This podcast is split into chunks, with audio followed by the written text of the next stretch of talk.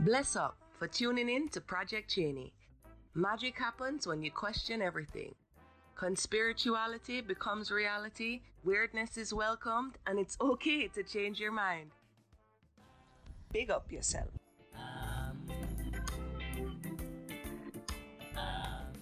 Hey, you guys. It is 4 a.m. on the East Coast, and this is my 23rd episode. I figured I would try to channel my inner Christian Slater from the 90s movie Pump Up the Volume. If you've seen that movie, uh, yeah, I probably won't do anything like that, but it seems sexy, and I um, needed some inspiration for being here at 4 a.m. and having no idea what I am going to talk to you guys about for an hour or so. That's a lie. See, already right off the bat, I do have somewhat of an idea. I um, have my scrap piece of paper that has been traveling with me in my pocket since last time we hung out, and it does have thoughts and ideas and rants and tings, rants and tings all over it. So, in this episode that I sit here with you guys today, I might drink ginger ale. I might hit my e cig. I might drink water. I might even suck on a gummy bear. Uh, I'm kind of fidgety, and I do all these things sometimes when I have a guest, but you guys don't realize it. And so, if it's just here, me and you, by myself, then um, I might have to partake in some of these vices that you guys might have to sit through. So, if um, the sound of gummy bear is the worst in the world, you are not going to want to um, tune into my new Patreon that's going to be coming out. My new Patreon, uh, Eating Gummy Bears with Chaney, why she talks about the New World Order. That isn't going to be the show for you. So, uh, yeah, better you learn it now, right? So, uh, where do I begin? It is my 23rd episode, and I kind of like the idea for 23 to be my first solo episode. Uh, 23, always the first thing that it makes me think of is Michael Jordan. And um, there might be a lot of you out there right now that you're like, huh, I didn't expect her to go with Michael Jordan on this. Well, and you're there's a lot of you out there too that like are thinking, oh shit, how is this bitch about to ruin Michael Jordan for me? Well, I'm gonna because you know I find a conspiracy and everything. And then there's a ton of you out there listening to this that are like, duh, this is old news. And it is kind of old news. But for my 23rd episode, this is where I'm going to start. And it's going to be pieced apart. You know how I do because I don't pull up anything in front of me. I just kind of go on rants with what's in there. So some parts are wrong, but all parts are rabbit holes. And um, if you're into part of it, do the rest of the digging for yourself. If you find out other stuff that you think I should know, send it over to me because I love it. I feel like I have such a killer audience right now. Like, dare I say, I think I have, I think the people listening to my show are like the best audience out there right now. You don't even know um, how cool and, uh, the stories that I'm getting, the experiences that I'm getting, the synchronicities that I'm having with you guys, and that you guys are having listening. Um, just the real uh, beautiful words you guys send me, and um, gratitude for something that I really, really, really loved the whole thing doing.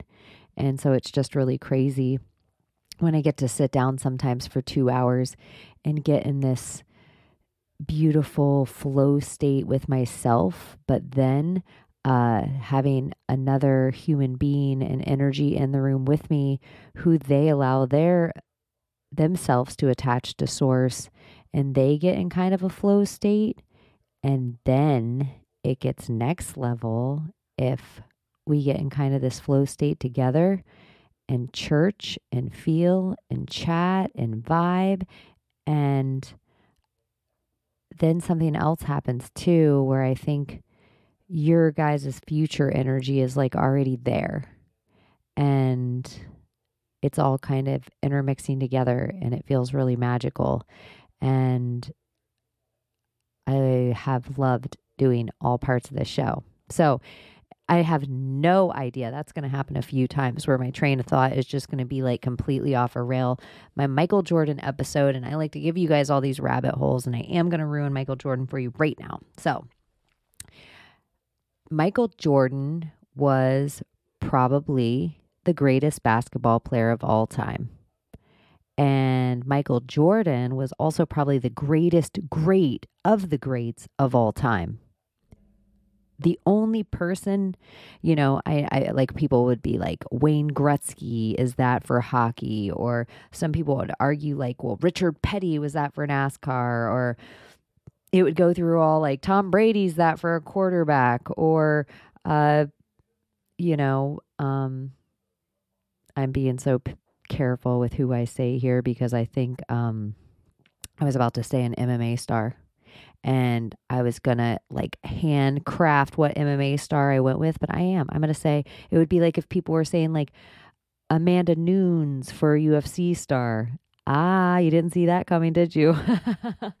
anyway, Michael Jordan is number 23, and he is that.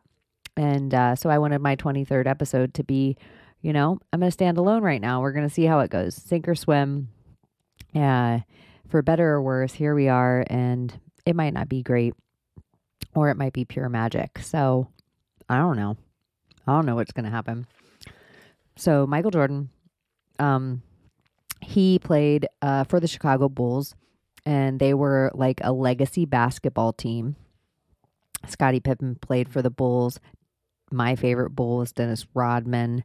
Um, I mean, shit, he single handedly saved us from World War III with North Korea, but that's for another conspiracy for another day. And kind of kidding, kind of not. No, I'm just kidding. Um, so Michael Jordan plays for the Bulls. They're this huge legacy team. At the top of his friggin' career, this dude just steps away from basketball.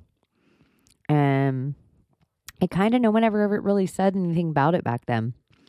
But the more I looked into it as an adult, and the more even that there's been documentaries that come out, it is no secret anymore that Michael Jordan had a huge gambling problem. And so much so that he would bet on himself um, all the time. And it was almost like a huge addiction. Like you can find so much stuff now of people saying like gambling with Jordan and that like next level of how he took everything like that. And uh, so one way that people try to state this case is that Michael Jordan never really wanted to play baseball, but he owed money and gambling debt and all this nefarious stuff that he had to go play for the owner of this minor league baseball team to like somehow repay this shit. So that's like one whole story. But the crazy, crazy part is Michael Jordan's dad was murdered. And Michael Jordan was really close to his father. And a lot of people think that Michael Jordan's father was murdered because of gambling debt. So I figured right at the beginning, I'd start off my episode 23 with a little rabbit hole for you guys. If you are a sports nerd, if you do care about any of that, um, you can look into uh, the death of Michael Jordan's father, and you can probably find a million and one things that I don't even know yet. And yeah, send it to me. I'd love to hear about it. Um, I think it's hella interesting. I think basketball as a whole, sports as a whole, they are a whole conspiracy. Um, from one rigged game to, um, I don't know, maybe entirely rigged Olympic programs. I don't know. Everything's kind of crazy. So that was the Michael Jordan of it all let me look at this paper and see what I have going on here, and you guys can get some kind of sense of the spider web of, of nonsense that goes on in my brain week to week. And this time I feel like I really should just read everything on the paper, no matter how ridiculous. um, some of this reminds me when I used to be a um, stand up comic. I would always have a piece of paper on me and always just write down these ideas. Or um, if I was having a funny conversation with a friend, or if I read something that I thought would trigger a funny thought later, I would just write it down. So, episode 23, one of the things I have written on here. Uh, do you remember um, the cartoon A Land Before Time? And it was four dinosaurs, and their names were Littlefoot, the like kind of lead character, um, a little trans dinosaur. I don't know. That was I don't know. I don't know what Littlefoot was. I have no idea. That was like so uh Littlefoot and then uh there was Cera, the Triceratops. There was Ducky, like a really a drag to have around. uh and Spike who is just dopey and whatever. So there it's a story of these four dinosaurs. I remember it being mildly traumatic to me as a kid for some reason. I remember being an overwhelming sense of sad in the movie like their parents die or I don't even remember anything about this movie really except for that we were talking about it the other day. And I was thinking like Cera that triceratops is an asshole and I was just thinking of how many of these cartoon characters, like these little spoiled brat little assholes that just existed. And I was thinking, like Tiny Toons, how there was that that would just squeeze the shit out of all the animals. We always want to, we all kind of want to squeeze animals when they're so cute. Like even another human, you might see another human and you're like, oh my gosh, you're so cute. Like I just want to squeeze the shit out of you. Um, that is that character on Tiny Toons that just kind of in the grand scheme of it, if they were a real kid, you're like, this kid is a fucking asshole. Uh, yeah, I don't know why, but I felt like you guys should know that Cera, the Triceratops from the Land Before Time, is an asshole. And um, I'll be working on a line of shirts for that. I actually have no conspiracy behind the Land Before Time. I feel like I should make up one right now.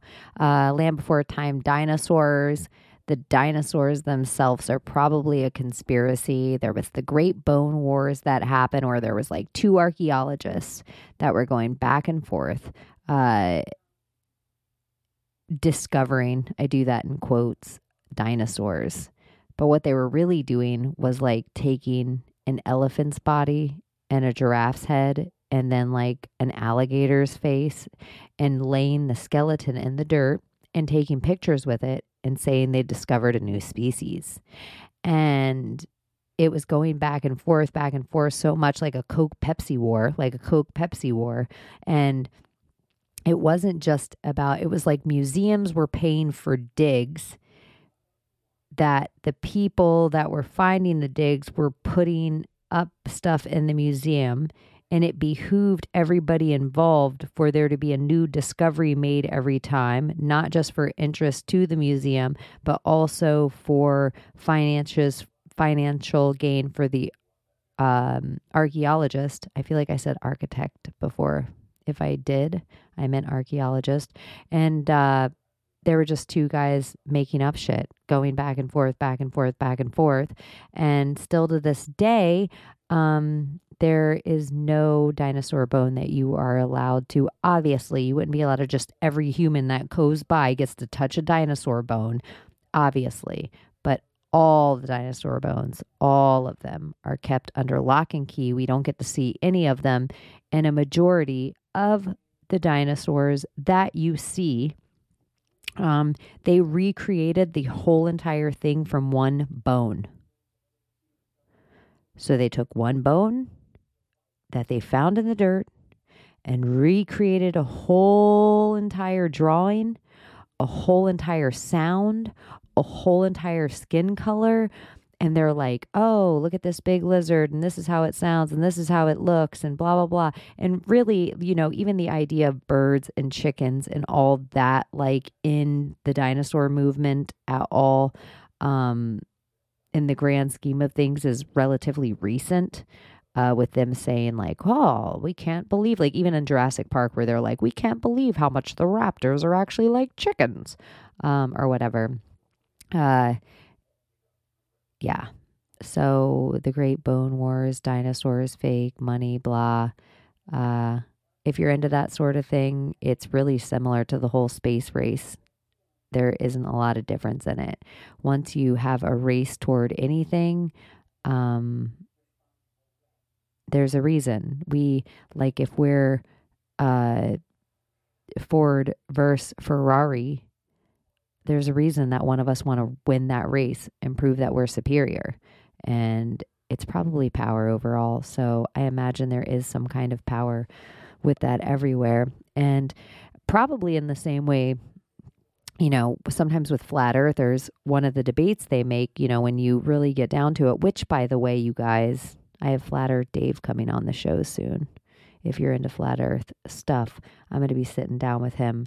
Um, which will be really interesting for me because um, I think he's going to be really good at not just explaining his case to me, but I told him it was really important to explain his case to me in audio because it can't be gematria and a whole bunch of jumbled language. It has to make sense. Sometimes when people talk flat earth and it's in an audio format, all of a sudden you're listening and they're like, so the plate's like this and this plate spinning on this plate and this circle here and Antarctica. And you're just like, what? Like, I can't even make, like, my brain just um, turned off, and all of a sudden I'm standing on a pogo ball, like jumping through my aunt and uncle's backyard in Denver, Colorado in 1994.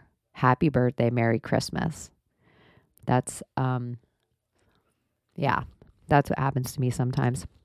And that's how bad I lose my train of thought on a regular basis. So bad so I forgot what I'm talking about now. And uh, I ha- was holding a gummy bear for like 60 seconds, staring at it, taunt me, and I had to stick it in my mouth. So Mm-mm-mm. Oh yeah, the reason I brought up the Cera thing and the Land Before Time and that little creepy girl from, um, what is that? Tiny Toons.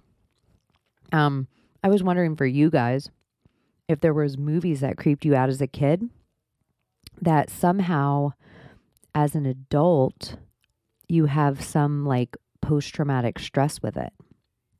Uh, for me, an example would be like, I can't really watch The Wizard of Oz at all. I have no interest. I don't want to. I don't know if it's the vibe of the witch. I, I mean, whatever. This is going to be heighdism or some kind of ism. This is some kind of group of thing hate. There, I don't know if it was just the witch that creeped me out, like the Green Witch. I don't know if it was the Green Witch with her flying monkeys. I don't know if there was something about the collective of all their faces, like that playhouse looking lion and that tin man and that scarecrow. Like I didn't like their little mime plate face. Uh the flying monkeys were scary as shit. Oh, I didn't the little people really scared me. Like I know they were supposed to be like we all live in the lollipop, whatever fucking shit that was supposed to be a fun song. That voice that comes out of their mouth, that little gee gee, nope. If I heard that in the dark or it just, it's demonic or something. Anyways, so that movie gives me this post traumatic stress that I don't ever want to watch it as an adult. I'm glad I don't have children that crave some kind of Americana, like, let me show them this because I have to show them because that movie really scared me. So, do you guys have any movies like that? Um, I asked some other people about it, and uh, they were saying like Pinocchio was a really scary cartoon for them as a kid, and it's such a scary cartoon. It's such a weird cartoon. Um, one of my friends said the movie Hook was scary for them. Um, I have a Robin Williams aversion. Like my it's visceral. I never have really liked him. It's hard for me to watch Robin Williams movies. Something about him creeps me out. I know people feel blasphemous about that because he's a member of the Red Scarf Club, but um, he's also a man in a dress to me, and men in dresses is a shaming ritual. And I like right away, the first man in a dress I always think of is Robin Williams, Mrs. Doubtfire, which I'm sure there's something all with the name of that. The Sally Fields of it all, the CERN, um, the Mandela effect of Sally Field's brother working at CERN. Um, all roads that lead back to Tom Hanks are always weird, and uh, Sally Field Fields Field Fields like the amount of Mandela effects with Sally. Um, she is all up uh, with Tom Hanks. And so if you have too close of a relationship to a man named Tom Hanks, suspect, suspect to me. All roads lead back to Tom Hanks. Um, yeah, but Rob, Robin Williams gives me that kind of same creepy vibe. And I know some of you out there are like, Chaney, how could you say that? He was Patch Adams. And I would say, yeah, I think Patch Adams was probably fucking crazy, people. Look into Patch Adams. Anyone that they honor in that kind of way, or any of these quote unquote philanthropists, like a Patch Adams type person that they put on a pedestal for us now, gives me Mother Teresa vibes, gives me Jimmy Savile vibes, gives me um, human trafficking, uh, Prince Andrew. Like somehow we're gonna honor them in the public, even though we all know they're scandalous as shit behind the scenes. So that was um, Cera in The Land Before Time and the movies as kids that may have scared you. And if you guys do want to write me any of this stuff or answer any of these questions that I'm asking, you can email me at projectchaney at gmail.com. You can uh, go on your little Instagram and put in Chaney in Wonderland, and I will be the uh, most invisible person that comes up and or you can find me very easily hopefully at project chaney on instagram project chaney on twitter uh, or projectchaney.com um, but i think all those places you're going to have to reach out if you want me to respond. Uh, uh, uh, what other digs have i been on this week you guys? Ooh fun one. I think it's kind of fun. So uh have you guys ever seen the movie big trouble in little china it is a Kurt Russell movie from, I would guess, like the 80s somewhere. I feel like I was a kid kid and I saw it when it was like already at like 3:30, you know, on the afternoon on Fox on like a Sunday.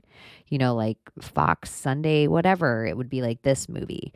Um but I know it had Kurt Russell in it and it had Kim Cattrall, who she was Samantha on Sex in the City and she was also um mannequin and whatever. So, the premise of this movie is this truck driver is like driving one night and there's like this I'm going to miss parts of this cuz I haven't seen it in a little while so I'm just giving you the off the top of my head what I remember after not seeing it for at least a decade maybe two. And he's like a truck driver. He gets all involved with this like magical underground old fucking Chinese god and uh, he runs into an old Chinese man who kind of fills him in on the lore. All the meanwhile, uh, this Chinese woman gets stolen, and she has green eyes, and it's uh, she's very beautiful, and also there's a reporter there that's kind of um, wants to film the missing girl and film this weird happenings going on and she's a green-eyed reporter so they steal these two girls and into this underground uh, Agartha E Pizzagate tunnel world. And it's pretty much an action packed kind of karate Rambo in subterranean tunnels underground against like uh Mortal Kombat characters. It's a fun movie the whole reason I started thinking about it this week is there's a lot of signs and symbols, I think, that they give us that aren't necessarily signs and symbols that we see as a symbol. An example for me would be the coronavirus um, artist rendering that we all have memorized. Like when I say that to you, the same way if I said, shut your eyes, picture the planet Saturn, you have a clear image of that planet in your head. If I said, shut your eyes and picture the coronavirus, you have a clear image of what that virus looks like in your head. And to me, they do this to us on purpose. They want these certain images in our brain the same way as like the Twin Towers looking like an 11, looking like these two parallel lines. I don't know what it all means. I just know it means something. So, that coronavirus thing, the second it's like I was trying to dissect it in my brain, like, what symbol does that look like? This isn't something I've recognized out of my studies of my Manly P. Hall books and being all nerdy. And I was like, holy shit, it looks like that floating eye entity on Big Trouble in Little China that I think it's Lupan or Lopan is the main villain. When he um, wants to see, he has this like floating glob of eyeballs. It almost looks like the coronavirus, just with eyeballs at the end of all those um, sticks. And it floats through the tunnels, and then he can see everything this blob can see. So these green-eyed girls, if he does this whole ritual and like it's I feel like it's a bloodletting ritual. I don't quite remember it, but I feel like there's a long needle involved and like he maybe sticks it into their wrists or something. Um but if he drinks the blood of this green-eyed girls, then he gets immortality, which is so adrenochrome and weird. And uh yeah, the movie Big Trouble Little China.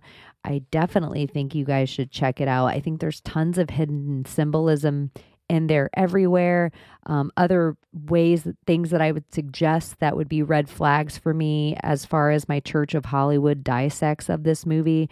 Um, uh, Kurt Russell was a Disney kid.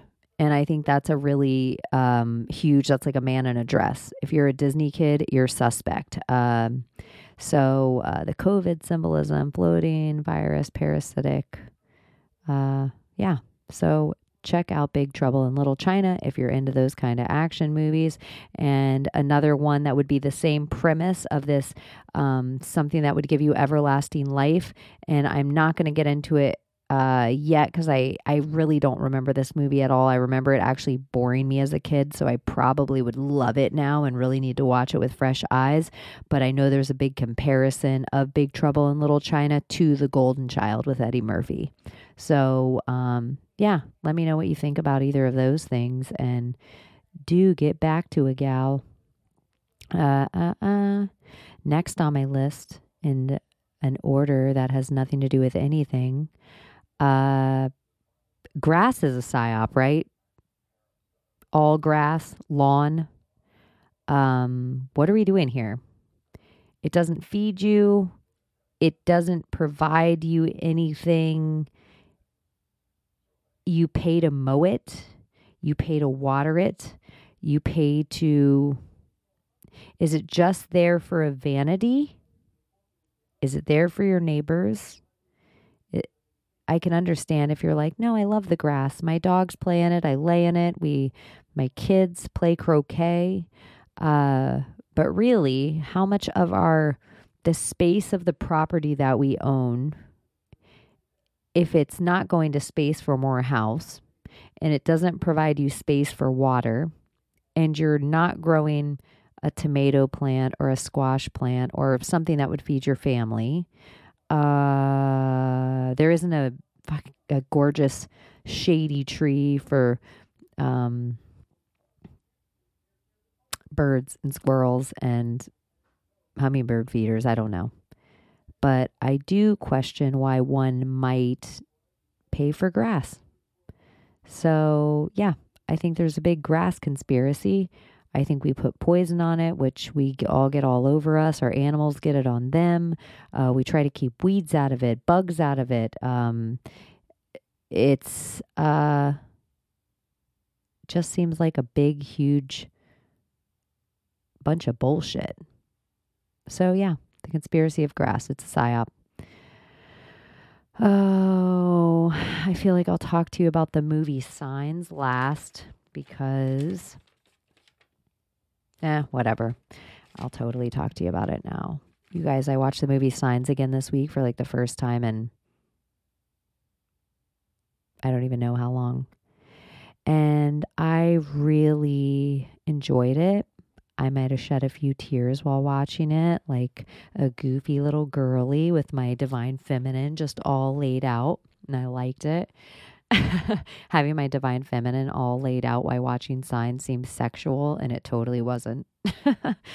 but if you haven't seen Signs, um, this episode is just my movie review show. That's what I've realized. I'm just um, going through all these things with my actor, actress um, whatever. So the movie Signs is a Mel Gibson movie.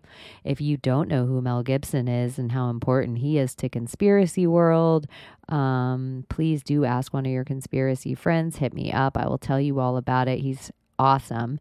If you think you know about Mel Gibson and you think, oh, Chaney, I'm old school. I know everything about Mel Gibson. Mel Gibson's on one. Well, Mr. Smart Guy or Gal, do you know about Hutton Gibson? Mel Gibson's dad, you should totally look into that old school patriotic G. Anyways, back to signs Mel Gibson, Joaquin Phoenix, two kids. I don't know. Two nameless kids. Maybe the kid from The Sixth Sense. Just kidding. It's not that kid, some other kid. Um, the whole movie is set up. I don't really want to give any of it away. If you haven't seen it, I'm not even trying to spoiler alert. It's just one of those really clever movies that, in our spiritual awakening of it all, it is um, well done. It and uh, it's about aliens. This family in the middle of nowhere, USA. They own a farm, and the farmer, the preacher, uh, he's a farm. He has a farm, cornfield, but he's a preacher, and his wife passes away uh, unexpectedly in this really tragic way. And he kind of gives up on life and he gives up on God and he doesn't really believe in anything anymore and he just becomes a shell of himself. And one day, and the world, like what sometimes I think when you become a shell of yourself, you don't realize how it affects everybody else around you. And you're trying to like not let your shitty energy go pollute out, but it's almost like you become a void. And anyways, sorry, gummy bear in the mouth. Mel Gibson becomes that for his family. One day they wake up, there is a crop circle in the middle of his cornfield. And all this weird stuff kind of happens in their life in between time. One of the weird things is their daughter. Um, I say they, the wife died tragically, Mel Gibson's daughter, um, leaves water glasses all over the house. She like sips the water one time.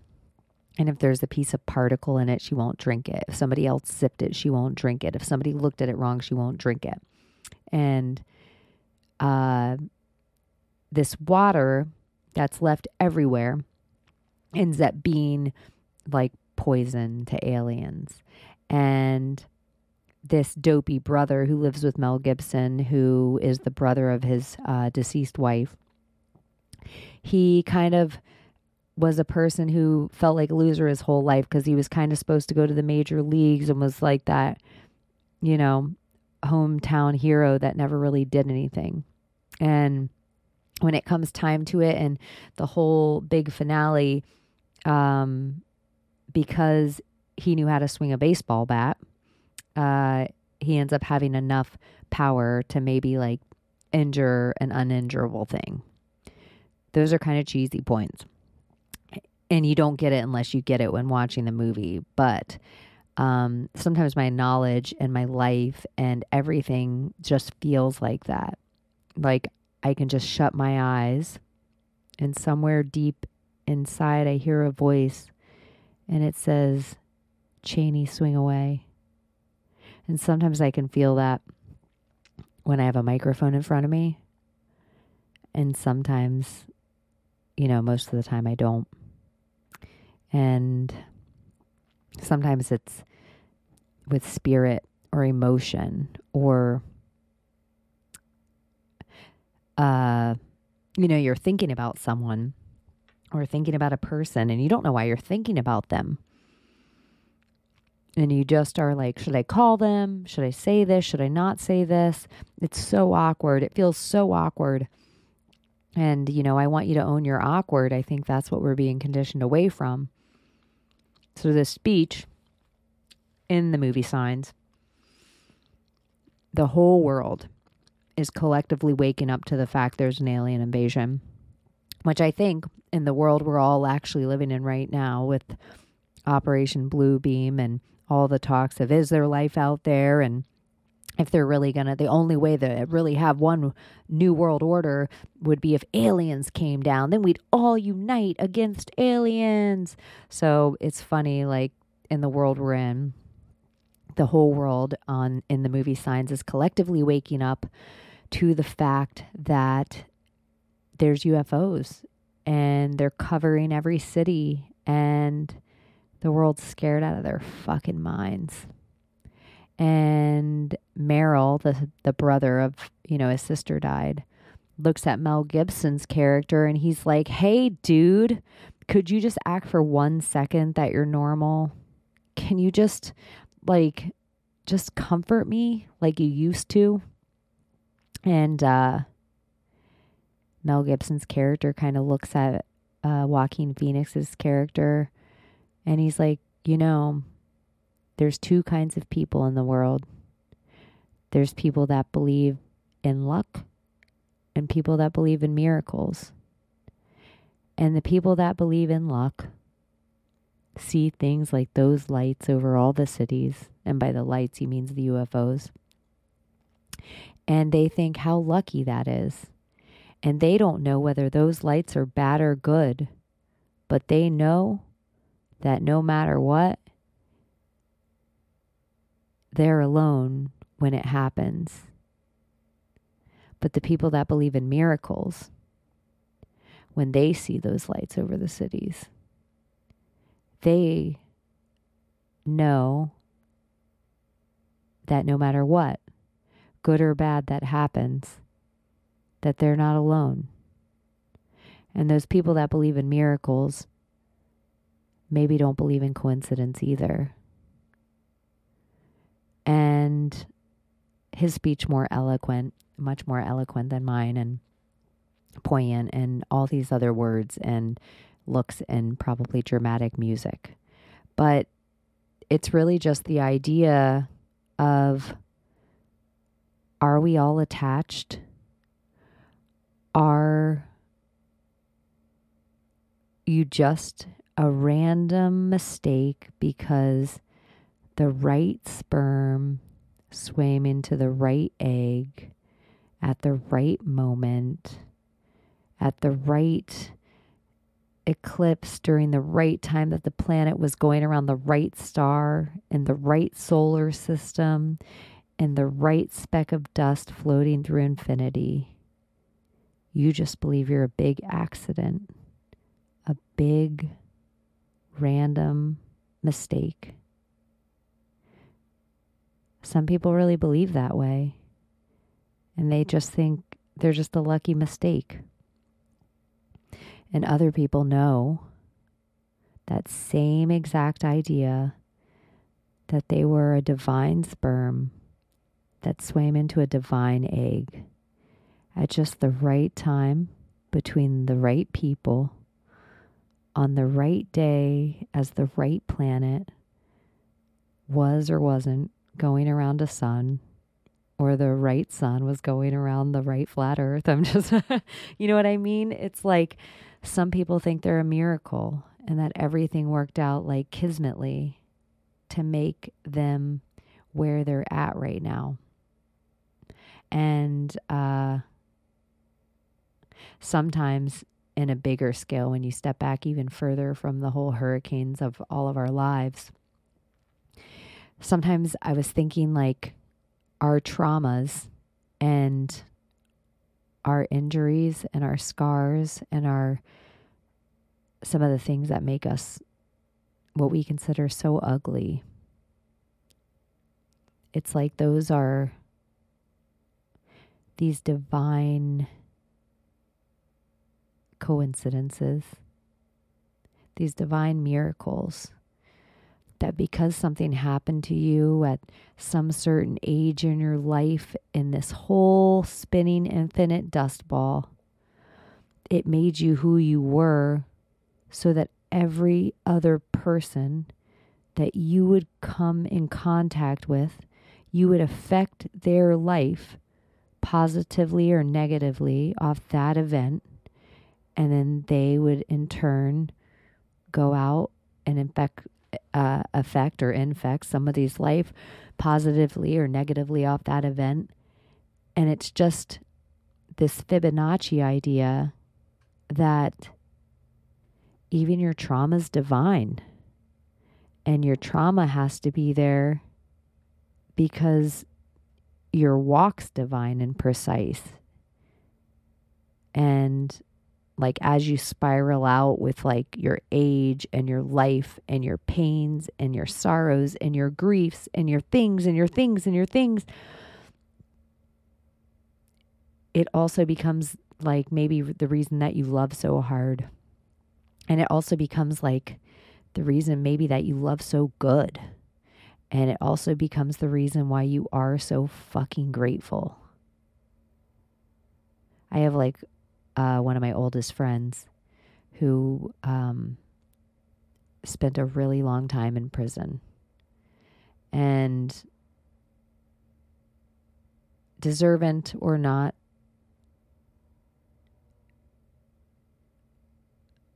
it that part is maybe a topic for another day.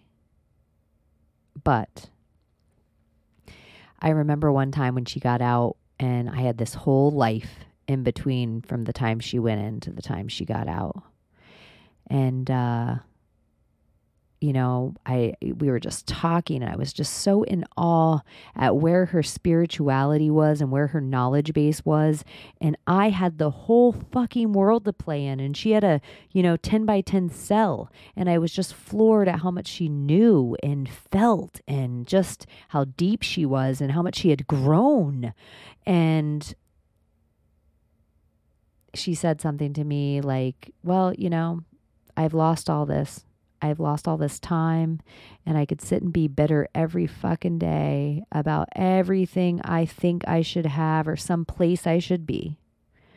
Or I just could be really grateful that no one who hasn't done what I've done or spent the time that I've spent where I've spent it they will never see how sweet a sunset is. They will never see it like I see it. And there's something beautiful to that too. And that's how your trauma is the stuff you've survived that no one will know. No one will know, like six year old you, and the love you didn't experience. And no one will know 10 year old you and how bullied you felt. And no one may know 20 year old you as you cried alone and then sucked it all up because you had to get back to work or had to get back to whatever you were doing in your life that you didn't want somebody to know you felt. Sometimes all those traumas are like perfect and exactly what needs to happen for somebody else. And I don't know. Go easy on yourself and go easy on each other a little bit. And uh, maybe if you're a person out there that kind of believes in uh, there's no such thing as coincidence, maybe start being a little more specific to the universe of how you want it to show you. I have uh, certain symbols that are attached to certain people in my life. Like I say, you know, my father leaves me two pennies. Um, I have uh, people that I've lost that um, if I see a hummingbird, I have people that I've lost that if I see a, a cardinal, I have people that I have in my life um, that if I see a certain butterfly, or if I see a right number combination, or if I hear a certain song. And I'm getting better and better at like recognizing those signs. And sometimes it's not an actual call, sometimes it's not an actual text. Sometimes I just stop for a few moments and send them good energy or and I love you, or sometimes I feel a feeling like they're not okay. And I take a deep breath for them and I energetically give them a hug. And I don't ever tell them I'm doing it because I just know they'll know. I think we're all attached to something bigger.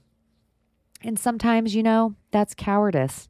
And I try to not do that as much. And I try to confront it and, you know, not just stop and think in my head about a person. I try to text them that I'm thinking about them, even if it feels peculiar and awkward and nerdy and some friends that I have, like, I harass constantly. I check in on them like I act like I just want to make sure you're okay but really, I just like to hear them and I like to hang out with their energy. And um, yeah, just follow your intuition more. Trust that you have an intuition. Trust that you are attached to something bigger. Trust that if there's no such thing as coincidences and if you're believing in divine numbers, then your actions are part of what is creating divinity for somebody else.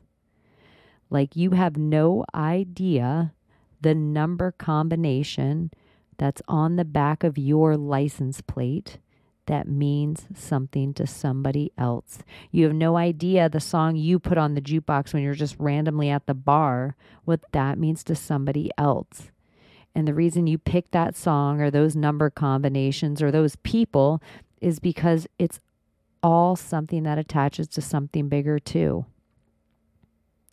So, anyways, that is the long and short of the movie Signs with Mel Gibson. I hope you like it. that was a long and short of signs that kind of had nothing to do with signs. Well, it did. You guys will get it. I kind of didn't want to give the whole entire movie away to the people that haven't seen it, but the people that have seen it might want to go back and rewatch it.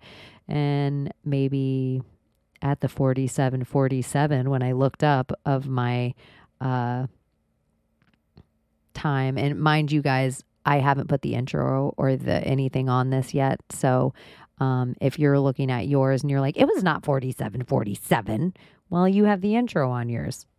I didn't have it when I was recording it. Um, so Big Trouble Little China, the movie Signs. I told you about that. Um,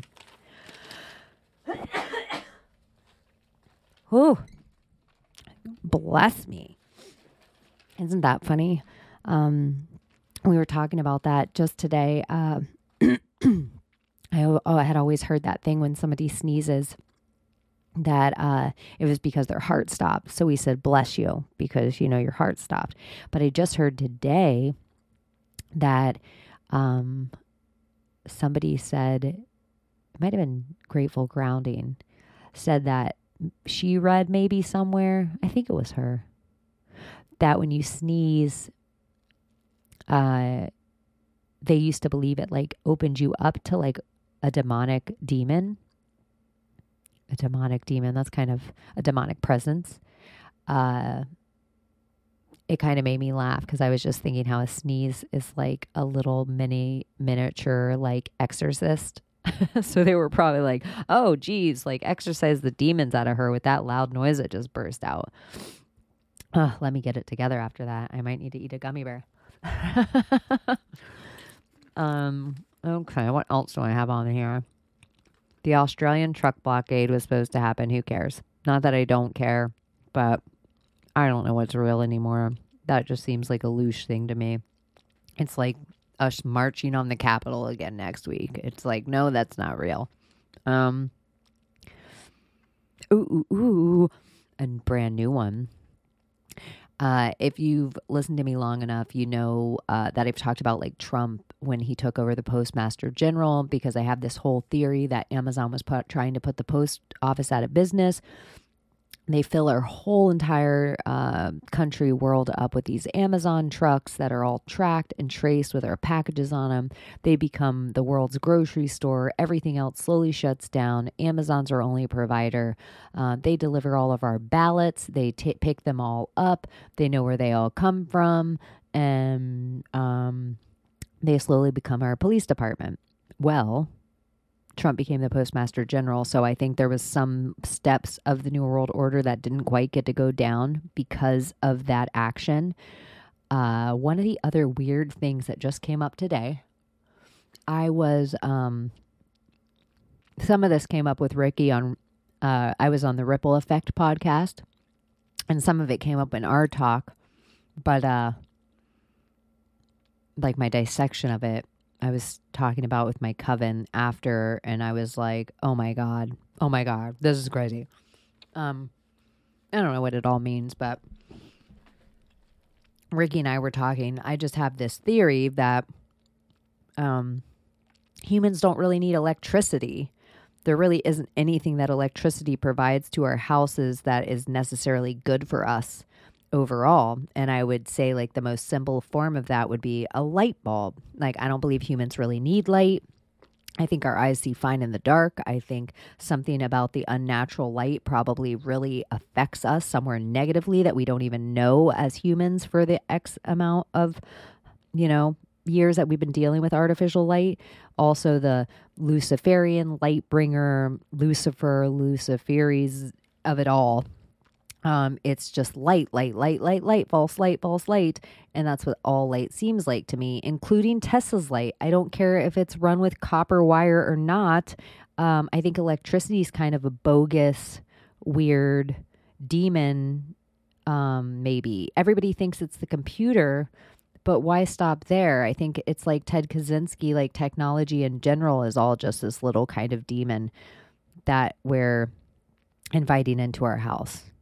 So, that being said, do you guys remember when Donald Trump made that weird reversal out of the blue where I like I think Obama did it first where Obama made it that they weren't allowed to sell regular light bulbs anymore and that they we all had to start buying the halogen bulbs like it was illegal. You didn't see regular light bulbs anymore for those period of years. And then Donald Trump came back in office and or came back in office, came in office and all of a sudden um the old school light bulbs were back. Like he passed some bill or some shit. I I don't know. It just all seems um, bizarre and another weird Trump thing that it's like, what is what's going on here? Um, Mm-hmm. Mm-hmm. Are we so scared to be? This is one thing I've written out, so I'm just going to read it. Are we so scared to be called racist, sexist, sexist, bitch, whatever? That's why we aren't saying anything. Are we all so scared of the this the slur word they gave our avatar that we're not going to say anything about anything? Are men scared to be called sexist? Are straight people scared to be called homophobic? Are gay people scared to be called transphobic? Are, you know, black people scared to be called Russian haters?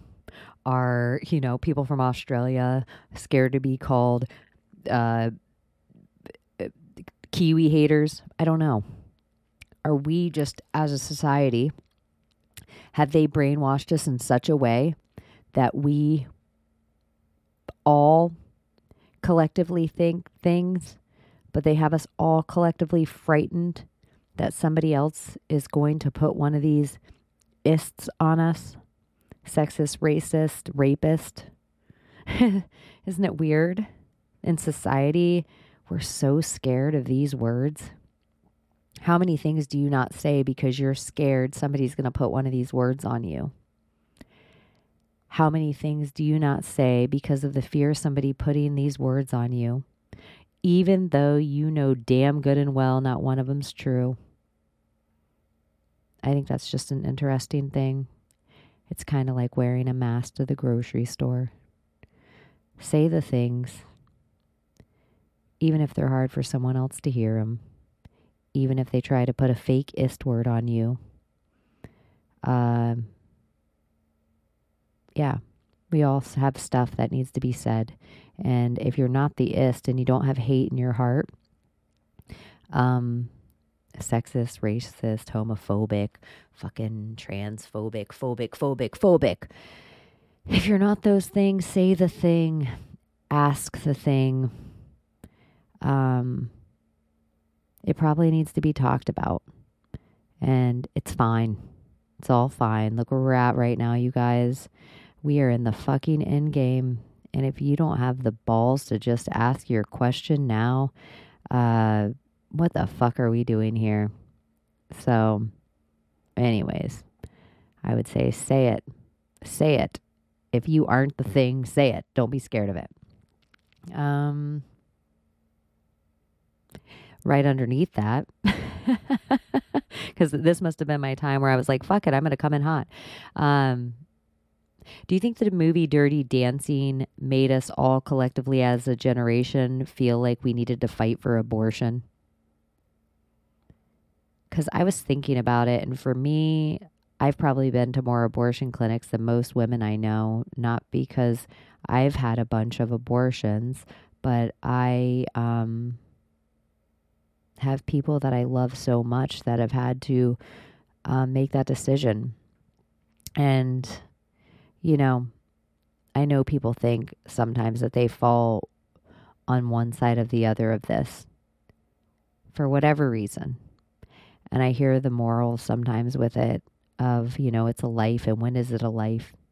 And I hear the morals of it sometimes of like, you don't know, um, what this person had to go through, or what if they got raped by their father, or what if they were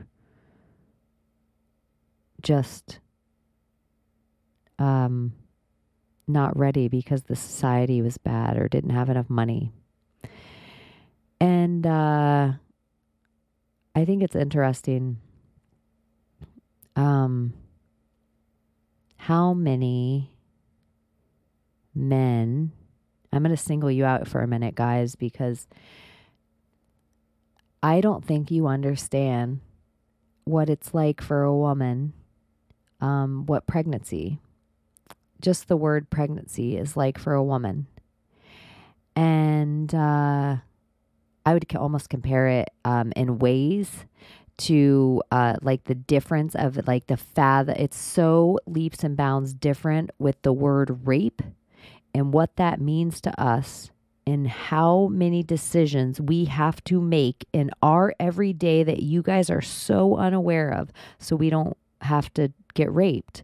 So you know we don't run at night. We make sure we um, don't park too far from the grocery store. We um, you know uh, just change our plans altogether. We don't wear that because we don't want to get raped. We put our keys between our knuckles while we walk to the car. We um, don't take the stairs. We don't take the elevator alone with a certain guy. We wait till there's more people. We'll go out of our way to walk so much longer just because there might be people there and I'm scared. So it's like there's these things with rape that men just don't fucking understand. Good man or bad man. They just don't get um, that we're deers walking around amongst tigers sometimes. And um, we feel like prey. And we have to have our wits about us sometimes because we are prey. Uh, even the toughest girls in the world, um, like I used the comparison of Amanda Nunes earlier. She's like, you know, probably the one of the best UFC uh, fighters of all time, and she is the best woman UFC fighter of all time. And she also is a good enough fighter to know that probably, you know, just an average fighter is going to beat her ass and she's the best woman of all time. So just um there is a huge real fear that women have to live with every day with rape that men um just don't have any fathomable idea and some some men, I'm not saying no men. There might be one or two men that know what I'm talking. I mean, there is there's always exceptions to the rules, but um, we can you know pick apart exceptions to the rules, or we can just still talk about this and not be scared to say it. And um, so yeah, there's women that you know uh, if you're a dude listening to this, you know, ask the lady in your life um, this feeling, how often she has it. Um, is she scared walking out of work? Is she, does she think about it just walking, you know, from the grocery store at night? Does she think about it on the running trail if just the wrong stranger gets too close? Um, does she get creeped out if a car follows her too close at night? Does she even get creeped out when the cop pulls her over and she hopes it's a good, nice cop that isn't to like unzip his pants? Um, I don't expect men to understand it. This is where we're different species. Your species is like a fucking gorilla, and our species is like um, one of those springy axis deers jumping through Hawaii overall. You know, they're just entirely different things. Um, there's the occasional badass axis deer that may have uh, claws and have the right dick kick, but nonetheless, that axis deer, if the tiger or ape won it, it got it. So, uh, abortion and the energy of abortion and the fear of abortion um, is something that even good men have no fucking idea what women have to go through with this. And take away the big scary word of abortion or the idea of even having to terminate a pregnancy for medical reasons. Take all that away. Do you men out there realize how scary it is for us women? Um, just growing up, like the second we realize that we can have a baby, and then the second we realize that, oh, sex is this thing that this other species wants, and on the other side of that thing and this is going to be crazy for a lot of you to hear, but I'm sure a lot of women out there, if you could admit it to yourself, a lot of you are moms. But when we were all like 14, 15, 16 years old, 17 years old, 18 years old, 19 years old, 20 years old, whenever you started to get sexually active enough, and if you weren't married and just one of those people that were, you know, lucky enough in the world that you were like, yes, I got married to the first person I had sex with. We had 2.5 car garage, we had 2.5 kids, and all the money in the world for a Disneyland vacation. Um, if you weren't one of those people, uh, the fear of fucking getting pregnant when you weren't ready for it, when you had college in front of you, when you didn't think the dude you were with was a good dude, when it was just a one night stand because you were having a good time and the sex felt good. Men no matter how scary with the financial woe, no matter how scary the drive to the abortion clinic, no matter how frightening the idea of 18 years might seem to you, you have no idea the fear and just heaviness. It's not just fear, it's just a heaviness that women um, have from a very young age of if they get knocked, how different that responsibility is for them instantly. And so it's not because men shouldn't have opinions in abortion. And it's not because women shouldn't have opinions in other women's abortions. But if you fall on either side of this, I just really implore you to have a little more compassion for people and a little more, especially in our community world, a little more soul and couth and maybe empathy when you're talking about these kind of subjects sometimes. Um, because, you know, you don't really know out there when we're talking about trauma and stuff how many women that you know and talk to and think are the strongest fucking bitch in the world that have been manhandled, raped, molested, beaten, scorned, abused. Um, you don't know how many women out there that you consider the most godly, churchly, perfect, pure, best mom in the whole world that have had to make decisions like something like an abortion. And they might regret it with everything they have, or they might have been forced to do it just to stay alive for their own health. They might have um, been told by doctors that they wouldn't survive it, and it was the only option. And there's everything in between all of this, but uh, you know, you just don't know who you're talking to. And a lot of you out there, you know, are going to have a big surprise too with big issues like that, like where you just don't know who you're talking to. I see a lot of you out there like running off at the mouth. Um, there's a very difference between BLM, LGBTQ, the trans agenda, and black people, gay people, trans people. And there's a lot of you out there that have it all twisted now. And so you're hateful to all gay people because of LGBTQ, you're um, easily talking hateful shit and easy shit to like pull from the like lowest hanging fruit to be like everyone's trans, everyone's trans. Um, or it's easy for you to like pull the BLM, but you're not realizing that you're kind of racist. And uh, we're hitting this conundrum now with the conservative side of the movement that if you think that you're sitting over there and everybody in the great awakening that you're going to be sitting there and have no waking up to do um, you might have the hardest time of all because there's a lot of really great people out there a lot of really great people out there that have sinned that have um, done things that you might not consider righteous there's a lot of really awesome people out there that are going to find their words and their truth to sit in the things that they aren't necessarily proud of.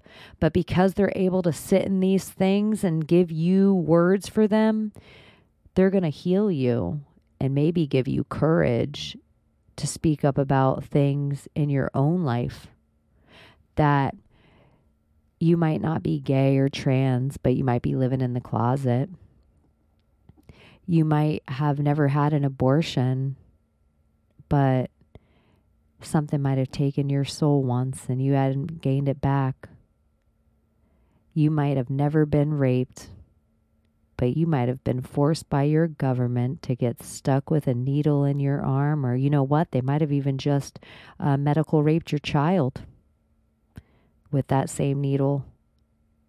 So I just think that there's a lot of shit um, that maybe everybody needs to reevaluate their own judgment and reevaluate what they think they know about somebody else's walk or what they assume they know because, oh, I know a trans person if I see it. I know everyone. Like the same people that look over their shoulder and then say the N word. Those are all good the people. Guess what? Uh, it's a lot harder to hide if you're black. But um, I'm going to tell you, um, some of you idiots are going to be talking to trans people right in the face and look like a dildo when you're doing it. And you could say, like, I don't care. I don't care. Um, yeah, I know what you think with agendas, and I, it's coming for your kids. Like, all the shitty agendas are coming for the kids, but there's also trans people, and they have a journey too. And, um, yeah, I don't know why. I just hope um I just figured I'd come in hot if I'm going to do it by myself. So, can I throw racism, sexism, abortion, uh, trans, uh, and BLM all in one 10 minute segment of time and blend it all together in a blender? And then, um, can I repost this on my church bulletin board? Would that be just kidding? I don't have a church. Uh, right after it. I'm coming in hot, you guys. I hate atheists. I'm just kidding. I don't hate anyone, but atheist is so stupid. If you're atheist and you don't believe in anything, stop fucking recruiting people to your religion. You're worse than Jehovah's Witness. You're really worse than Jehovah's Witness. Do you have a tattoo on your body that's a symbol of atheism? You in a cult of atheism, dude? That's so gay. it's just really the dumbest thing I ever heard. It's like, um, you don't believe in anything and you're trying to convince me to not believe in anything. Go fuck yourself. I don't wanna. No. Nope, you're not allowed. You're not allowed to make me a speck of dust floating on dust, and I'm a big, huge fucking mistake. Nope, I'm sorry you feel that way about yourself. Go um, pass out flyers in the airport, Jehovah's Witness. Anyways, so that's my atheism where I come in hot at them. I don't really hate you. I just think um, you're a prophesizing. Is that what it is? You're like uh, nothing. You worship at the feet of nothing okay, you're worshiping if you're sharing and you're recruiting, you're culting.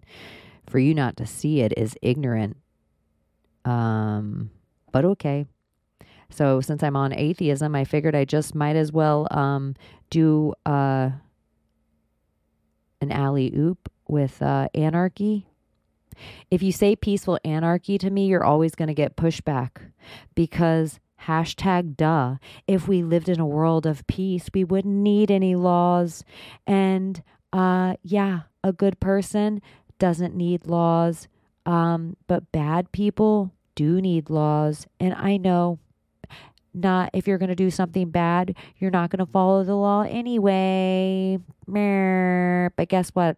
I also like the idea of a sheriff being in town, and I like the idea of some little peace of mind that moms I know can go to sleep. So, because if their kid falls down while riding their bicycle outside, they can call 911 and someone drives over and make sure the kid's okay that fell off the bicycle. And if someone was speeding by, there'd be another person that drove over to drive to that person's house and say, Don't do that anymore if you don't think consequences um, are needed in even the smallest of village, I think you should watch the movie The Beach and just tell me what you take away from it. And then think of that movie on a lot bigger scale.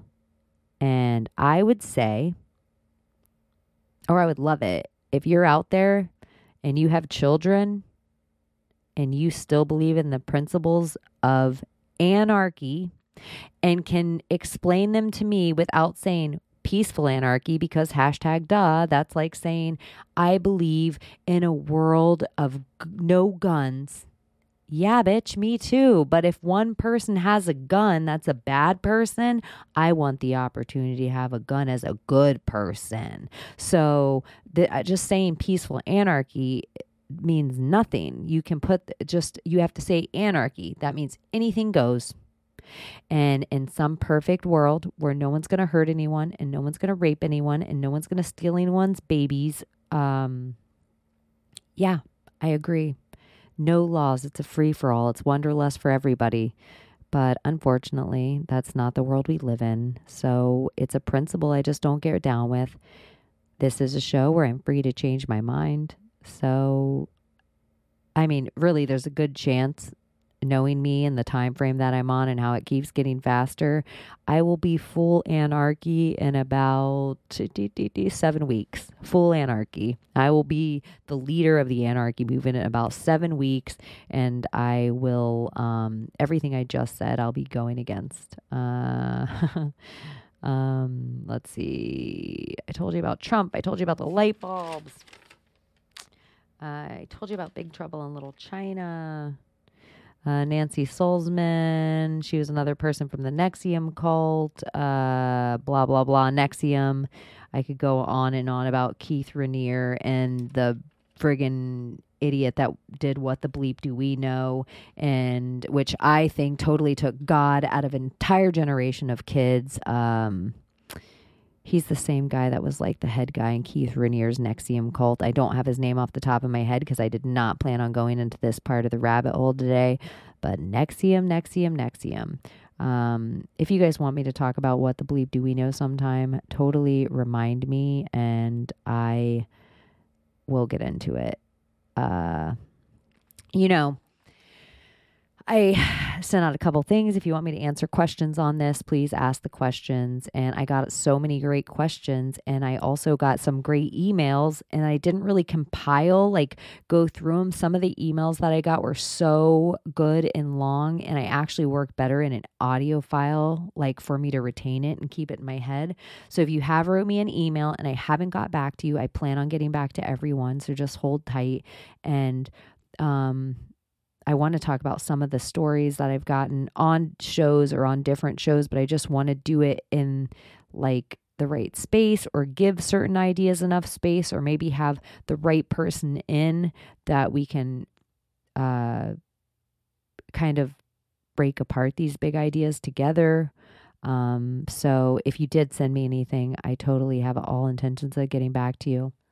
Um one of the funny ones I did get though um, is from Primetime Alex Stein.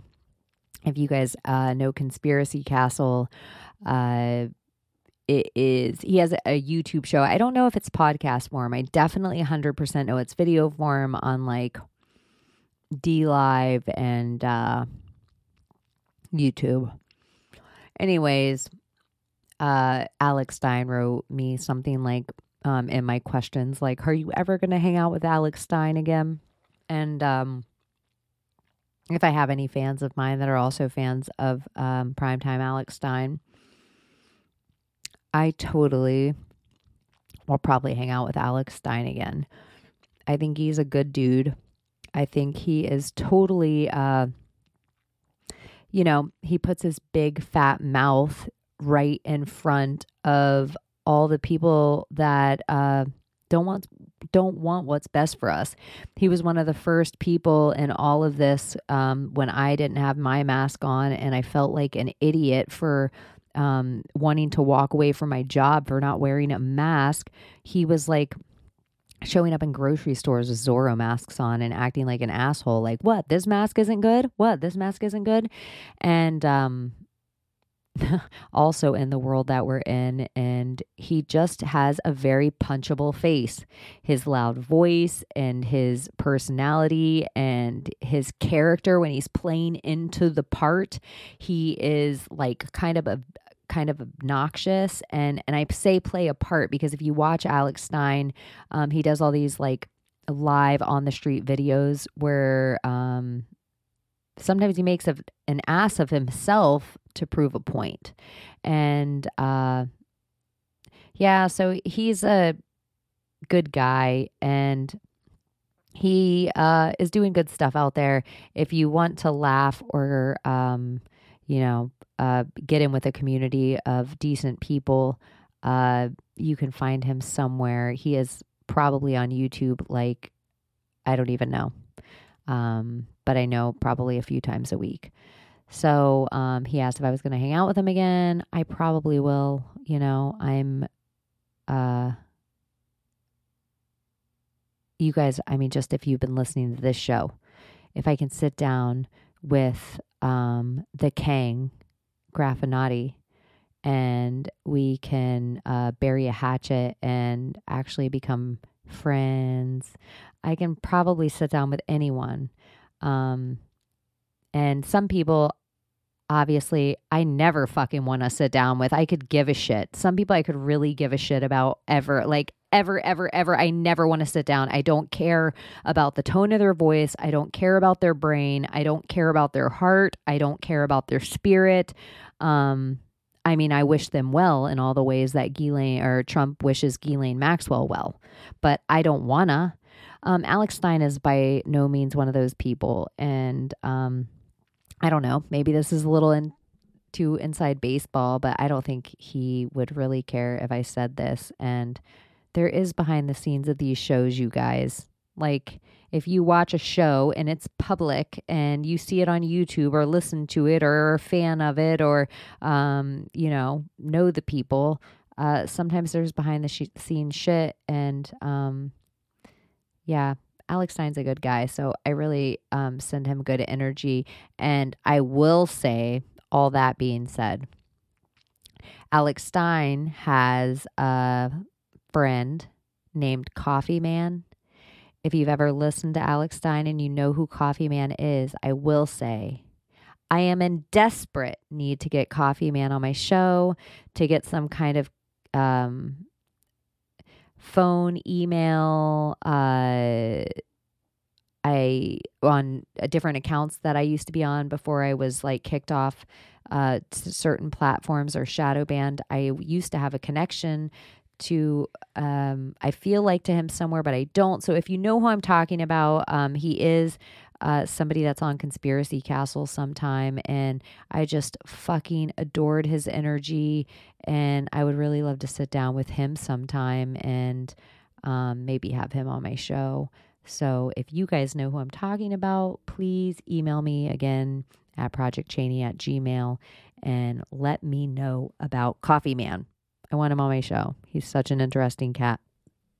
Um, and probably, uh, yeah, I will probably have to have, um, or reach out to and see if one day, uh, prime time, Alex Stein, 99 Problems and a Mask Ain't One, um, ever wants to come hang out with me again. So that was the one question of those that I will answer today because I'm not shying away from anything. We're doing it, people. I'm talking about abortions and conspiracy castles. What's up? um, okay. My favorite thing that I wanted to talk about before I leave today. Now that it's 5:22 a.m. and the weather outside is a crisp 73 degrees in Florida with a 14 mile an hour wind blowing out of the west northwest. All that's made up. I have no idea what the temperature of wind is. I still have some gummy bears left, gummy bears. My brain is kind of getting short circuity, I will tell you guys. And uh, I'm feeling like a high stony baloney glaze, and I'm not higher stony baloney. So Mm-hmm. My favorite one I wanted to tell you about before I left, I was thinking um, Jim Watkins. I don't know why I feel like that name's wrong right now, but Code Monkey's dad. Um, I follow him in places, and he put a picture of himself up in front of the Washington Monument. If you've been listening to me, you know that I have a whole Washington Monument story, and his picture kind of looked like my picture. I mean, not that me and Jim Watkins look like he is far sexier than me. But uh, I just reposted mine too. You know, some things are just coincidental.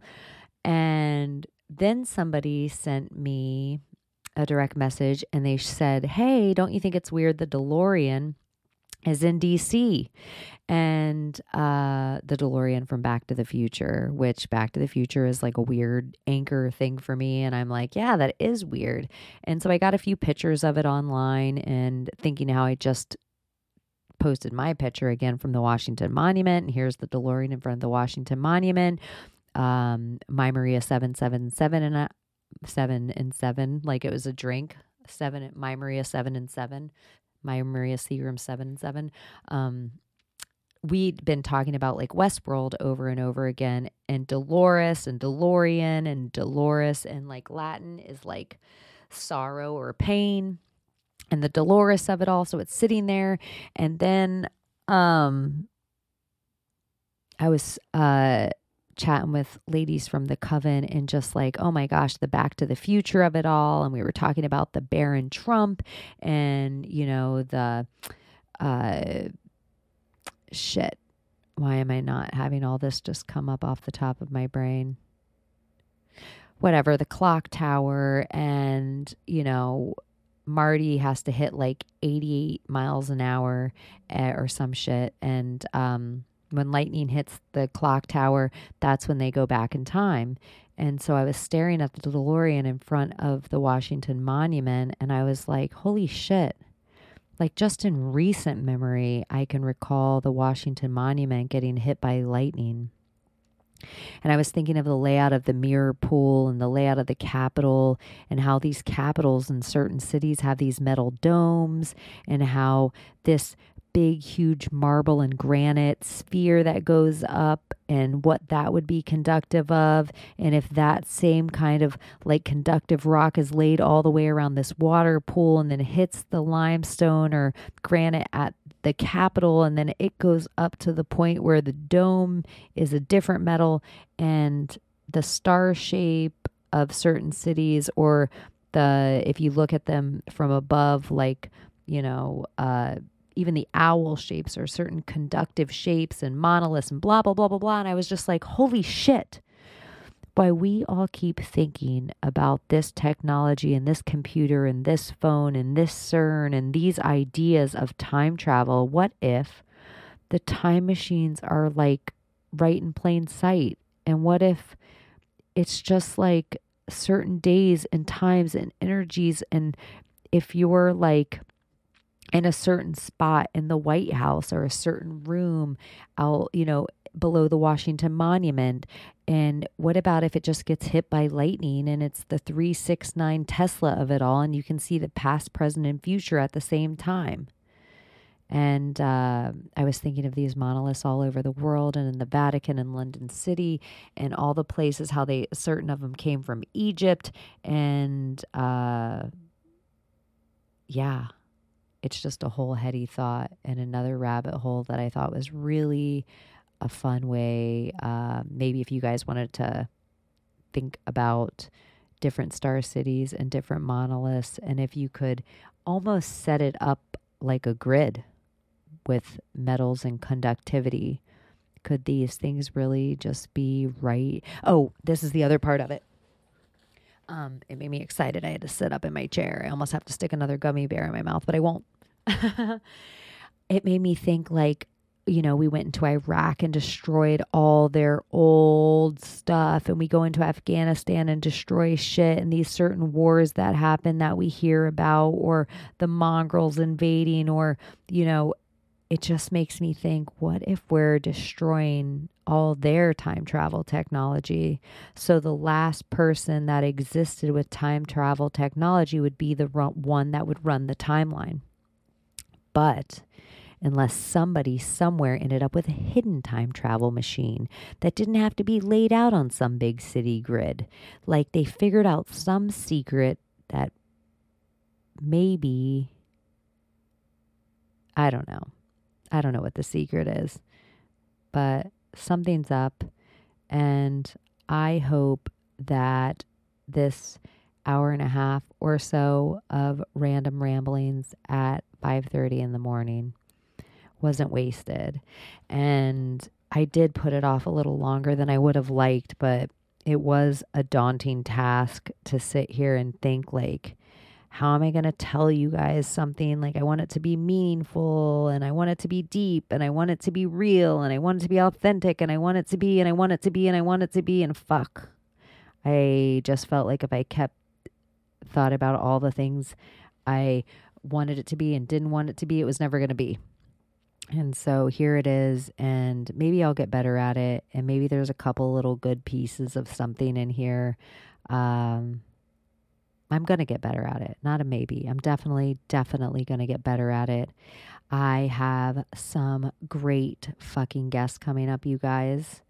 Uh, people I'm really excited about for different reasons. Um,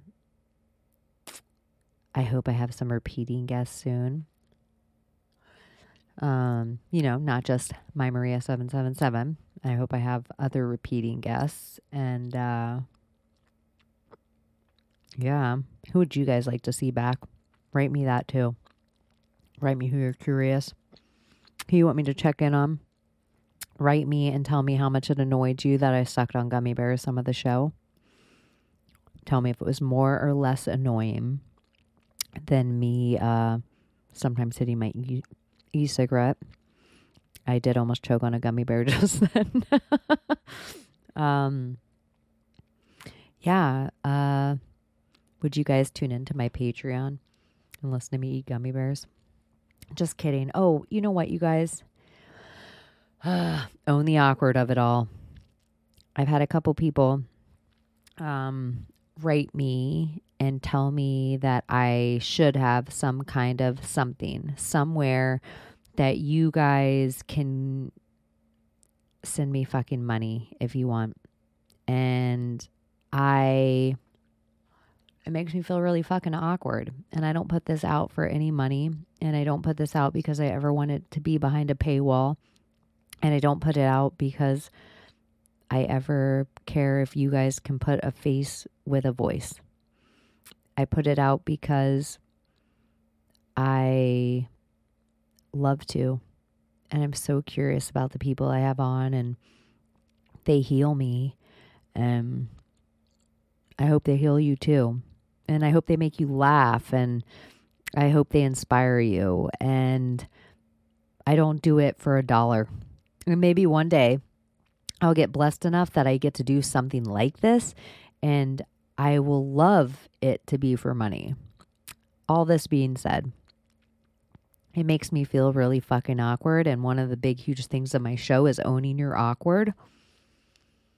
So it's not a free hobby. And I have big ideas for it in the future. And I plan on, you know, other people have wanted to send me things, but I don't want to put my address out there and I want to get a PO box, but that costs money too. And I um, kind of have a couple ideas for guests that I want to have a real live podcast where I'm sitting down with them and not just in a Zoom room and they're close enough that I can kind of make it happen, but that costs money too. And, um, you know, I'm really blessed right now in equipment and, uh, I'm really blessed right now in my, like, you know, I can keep my lights on and keep food in my belly and, um, get cat litter and, uh, yeah. So I don't really, uh, need for anything. I'm, I want to tell you guys all this stuff because this isn't for a destitution, it's not a plea. And anything I did get, it would be like a nest egg that somehow, whatever this is now that I'm doing, I just want it to get bigger and uh, better and more widespread and maybe even uh, maybe even have just more time to put out more shows. So, yeah, I'm going to do this right now. Let me see. If you want to send me any kind of, I don't even know what this has, but this is the one I'm going to go with right now because it's easy and it's done. And I think it does crypto too. And the person who asked me about specific crypto, I know it does that. And so I know I don't want to argue with you about what crypto is good. I really, that's for a different day. And I really don't care. And it's already too much. this is already too much. Don't make this harder on me. Um, so if you want to, uh, right now, um, I do have a Cash App, and it is the dollar sign with Project Chaney. Um, it's exa- exactly like my show is spelt, and it's just Chaney in Wonderland. I don't care. I, I will be hell of appreciative. Um, I will be just as appreciative if you tell a friend about the show, or if you give me a nice review, or if you just DM me and um, you found something here that was just valuable or funny or silly or made you question something new about the world. Um, all that means um, probably even more to me than any dollar. And I appreciate any currency, even just good energy my way. Um, but yeah, there it is. It made me feel awkward, and I did it. And I did this episode, and it's a whole bunch of firsts. And I consider you guys collectively like a friend of mine now. And I'll try not to put off hanging out with you. It wasn't such a drag after all. I hope it was somewhat entertaining. And I will tell you guys that I love you. I hope you have such an awesome week. I hope somebody is kissing you all over your face. And I hope you are being kept warm where you need to be kept warm.